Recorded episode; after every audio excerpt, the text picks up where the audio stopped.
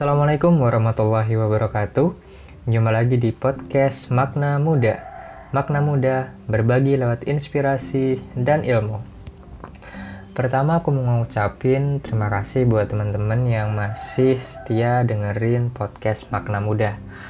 Nah, di pertemuan yang kedua ini, di episode yang kedua ini kita mau bahas tentang sebuah motivasi, sebuah inspirasi dan semoga harapannya dengan ini bisa membuka pandangan kita, bisa menjadi sebuah pandangan tentang langkah yang mau kita ambil ke depannya.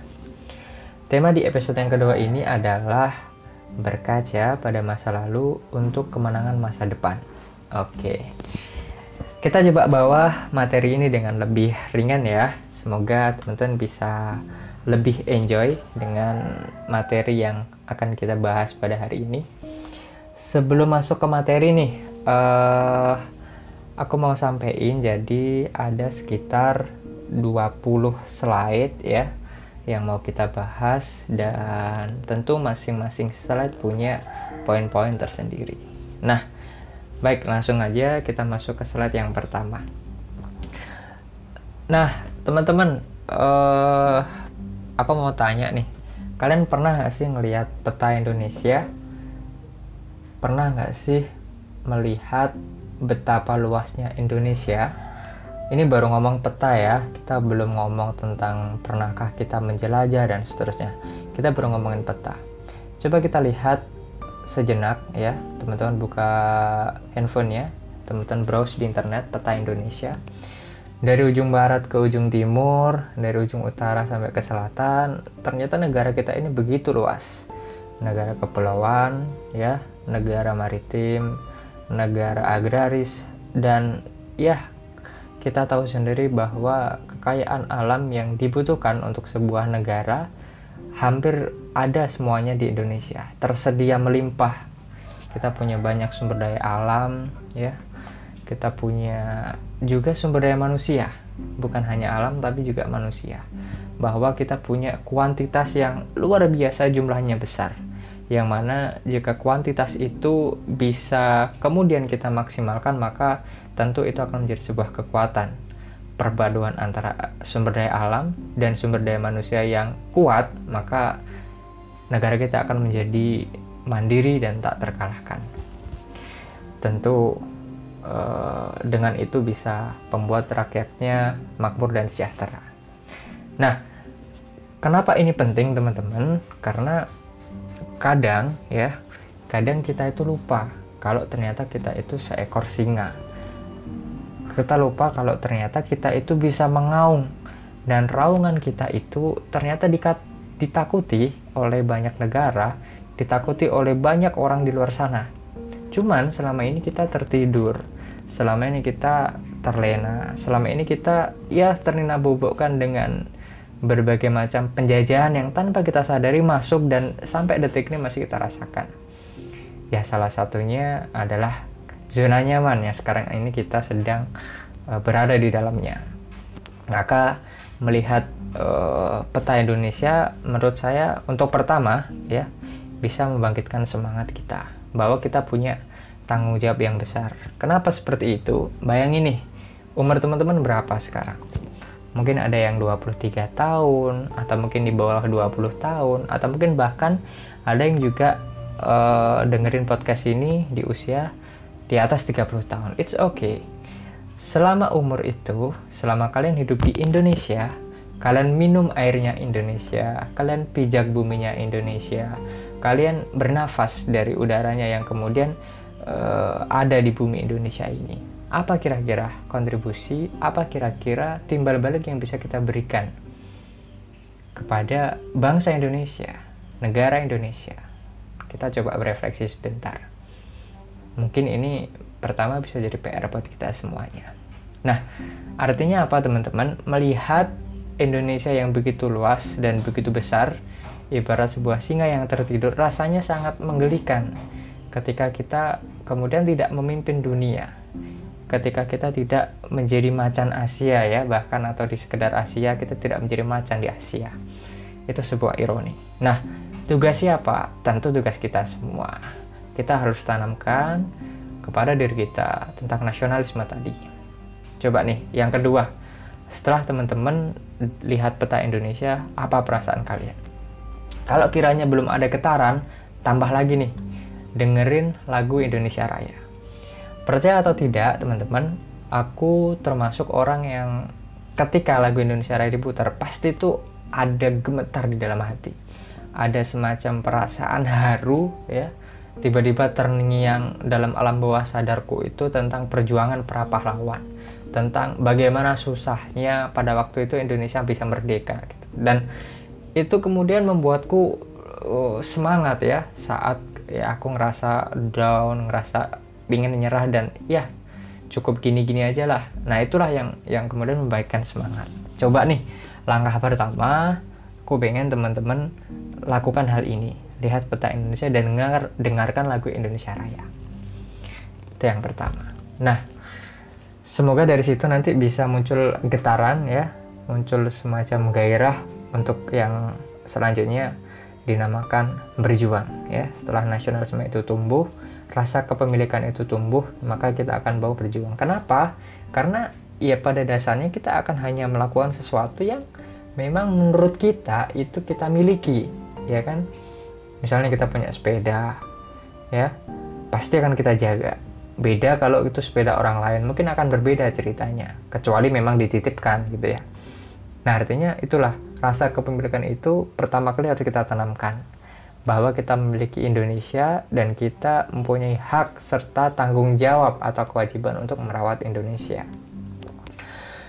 Baik, kemudian yang kedua teman-teman, uh, aku ingin nyampein tentang kisah masa lalu ya kisah masa lalu.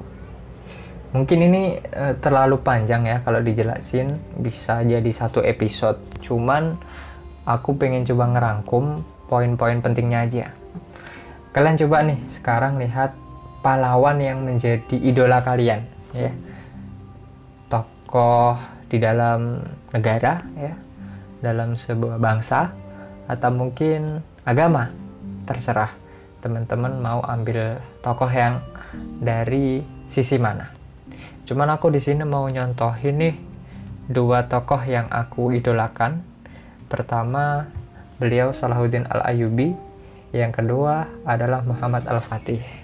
Dua sosok yang luar biasa di usianya yang pada waktu itu masih begitu muda.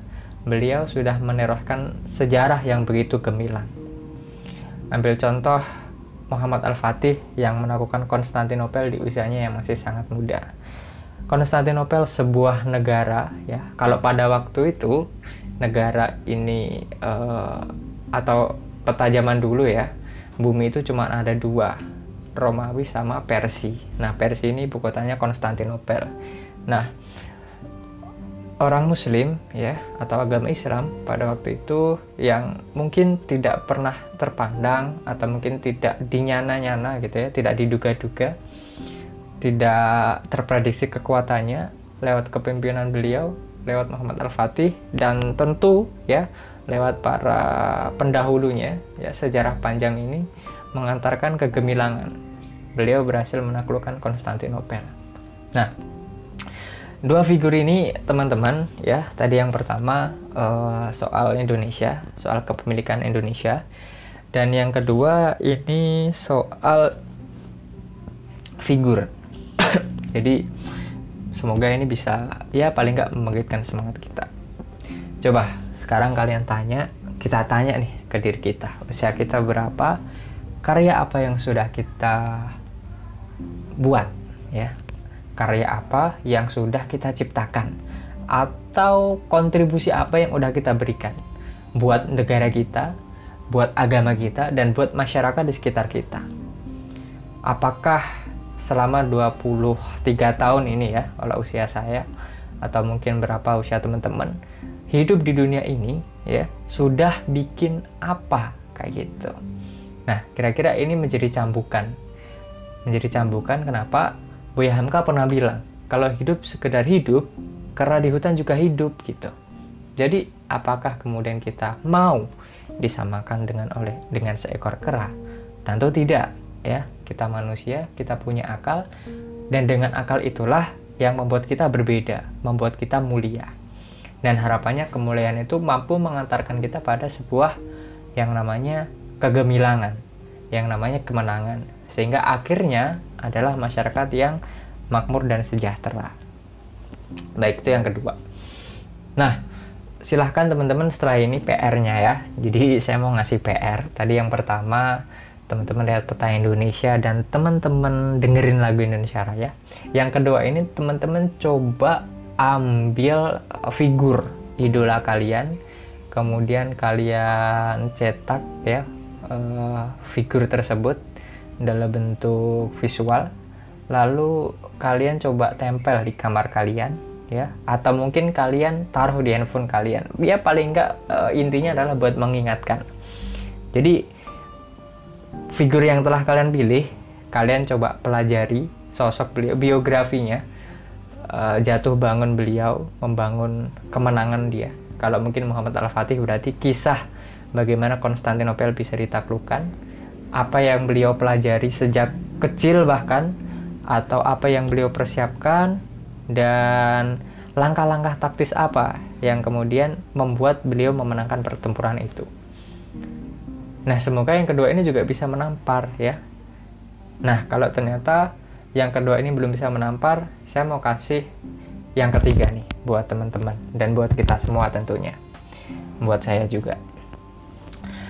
Kalau teman-teman ngelihat statistik yang terbaru dikeluarkan oleh United Nation, United Nation Population Prospect tahun 2015 lalu tentang pertumbuhan generasi. Nah, kalau kita lihat negara-negara besar hari ini yang kita katakan sebagai negara maju itu sedang mengalami penurunan atau uh, produktivitas ya dari pertumbuhan populasi. Kita lihat Jepang, kemudian negara-negara di Eropa, negara-negara di apa namanya eh, negara-negara uh, besar lainnya hari ini sedang mengalami hal itu. Nah, kalau kita lihat negara kita, Indonesia, justru sebaliknya. Sebaliknya apa? Justru populasi Indonesia hari ini sedang bertumbuh begitu pesat. Dan diprediksi pada tahun 2045 nanti Indonesia akan e, mencapai puncak pertumbuhan populasi itu.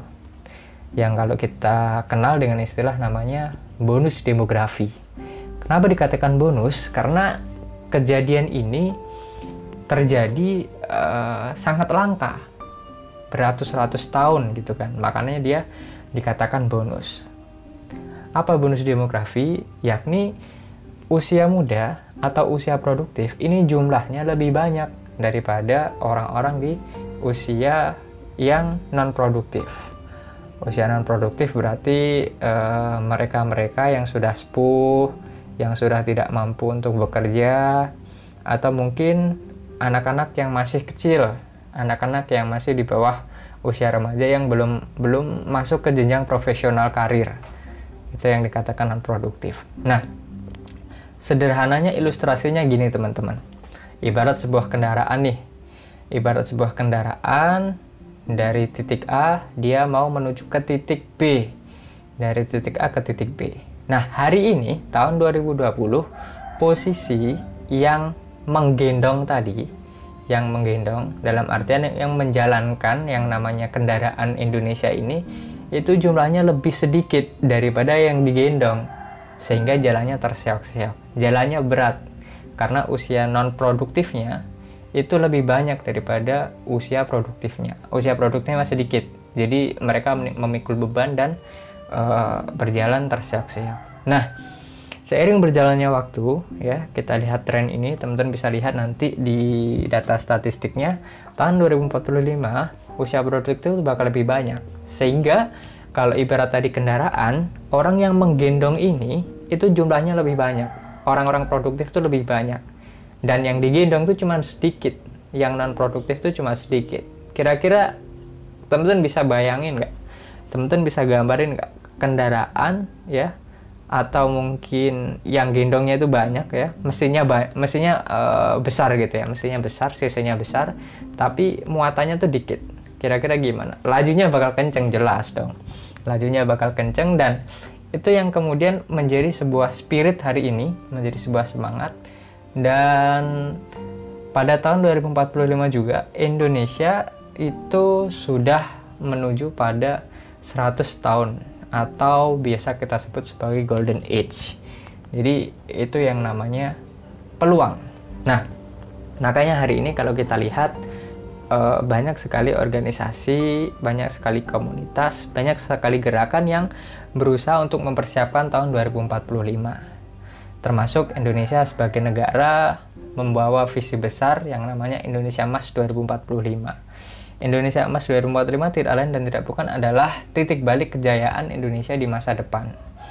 Di mana dengan usia yang produktif yang banyak tadi diharapkan Indonesia bisa kemudian memimpin dunia, bisa kemudian menjadi negara yang berdaulat, menjadi negara yang mandiri, menjadi negara yang makmur, menjadi negara yang sejahtera. Itu yang keempat, teman-teman.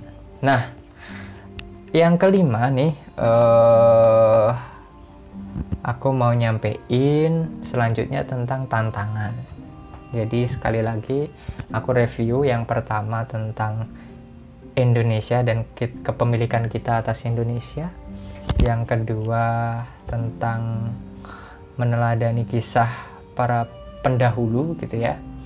Kemudian yang ketiga milikilah sosok atau figur yang menjadi uh, panutan kita atau menjadi role model kita. Kemudian yang keempat peluangnya gitu ya.